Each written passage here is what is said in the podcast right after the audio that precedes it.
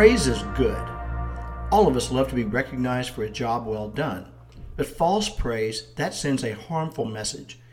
Children build resilience when they bounce back from a screw up. If they're given praise for not doing their best, they begin to accept that their best is not necessary to get praise, to have the positive accolades.